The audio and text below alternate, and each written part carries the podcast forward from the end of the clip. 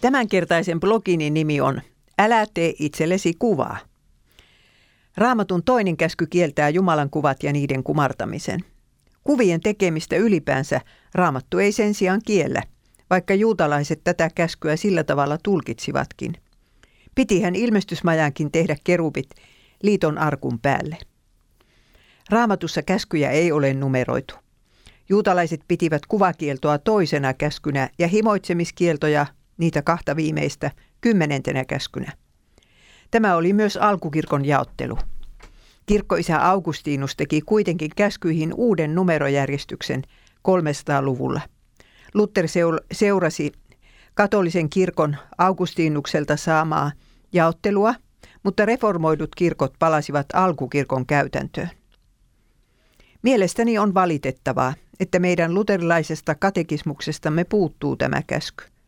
Me tarvitsisimme sitä kipeästi sekä lähetyskentällä että kotikentällä.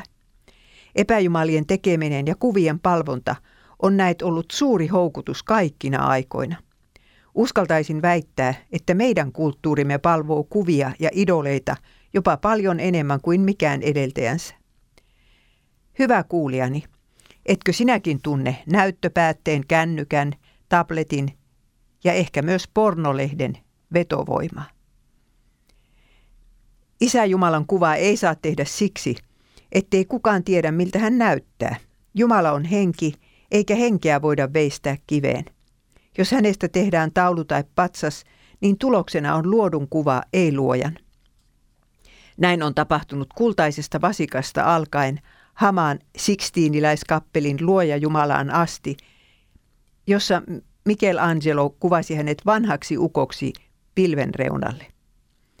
Mutta koska Jeesus on ihmiseksi tullut Jumala, voi taiteilija kuvitella, miltä hän ehkä näytti, ja siirtää mielikuvansa kankaalle tai marmoriin. Hänen kuvansa ei kuitenkaan saa palvoa sen enempää kuin pyhimystenkään kuvia. Tässä suhteessa protestanttisten ja katolisten kirkkojen opit eroavat toisistaan. Raamatun Jumala on sanan Jumala, ei kuvan. Oikea usko ei tule näkemisestä, vaan kuulemisesta. Miten kristityn sitten pitäisi suhtautua erilaisiin palvontaesineisiin, joita muissa uskonnoissa käytetään? Periaate on se, että usko tekee Jumalan yhtä hyvin kuin epäjumalankin.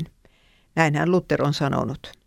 Koska kristitty ei Jumalan kuviin usko, niin hänelle ne ovat pelkkää puuta ja kiveä. Monesti minulta on kysytty, pelkäsinkö epäjumalia Japanissa asuessani. Seuraavassa koitan selittää, miksi en pelännyt. Epäjumaliahan ei ole olemassakaan, mutta niiden temppeleissä saattaa silti vaikuttaa jokin henkivalta. Mitä epäjumalille uhrataan, se uhrataankin itse asiassa riivaajille 1 kor 20. Riivaajahenget eivät kuitenkaan voi mitään sille, joka uskoo Jeesukseen, on kastettu hänen nimensä ja kätketty hänen verensä suojiin. Löysin kerran pienen kivisen Buddhan kuvan japanilaisesta roskiksesta – Otin sen mukaani Suomeen voidakseni näyttää aitoa epäjumalaa lähetyskokouksissa. En usko hetkeäkään, että tuo kivikuva voisi tehdä minulle hyvää tai pahaa. Ja niin sanoo myös Jeremia, Jeremia 10.5. Älkää pelätkö niitä, eivät ne tee teille pahaa, mutta ei niistä apuakaan ole. Se nyt vielä puuttuisi, että Jumalan lapsen pitäisi ruveta pelkäämään epäjumalia – Japanissa niitä löytyy kaikkialta, ihmisten kodeista, kadun varsilta, vuorilta. Jos nuo kivikuvat voisivat vahingoittaa kristittyä pelkällä olemassaolollaan, niin miten kävisikään meille Japanin läheteille? Jumalasta on kuitenkin olemassa yksi kuva, joka kuvaa hänet täsmälleen sellaisena kuin hän on. Jeesuksesta sanotaan, että hän on näkymättömän Jumalan ja hänen olemuksensa kuva ja hänen kirkkautensa säteily – kolossalaiskirja 1.5 ja hebrealaiskirja 1.3. Jos siis todella tahdot nähdä millainen Jumalasi on, katso Jeesusta. Hänen rististään näet myös sen, miten suuri on Jumalan rakkaus sinua, kuvien kumartajaa kohtaan. Kun kerran luodaan uusi taivas ja uusi maa, silloin uskominen vaihtuu näkemiseksi. Paratiisin onni palaa.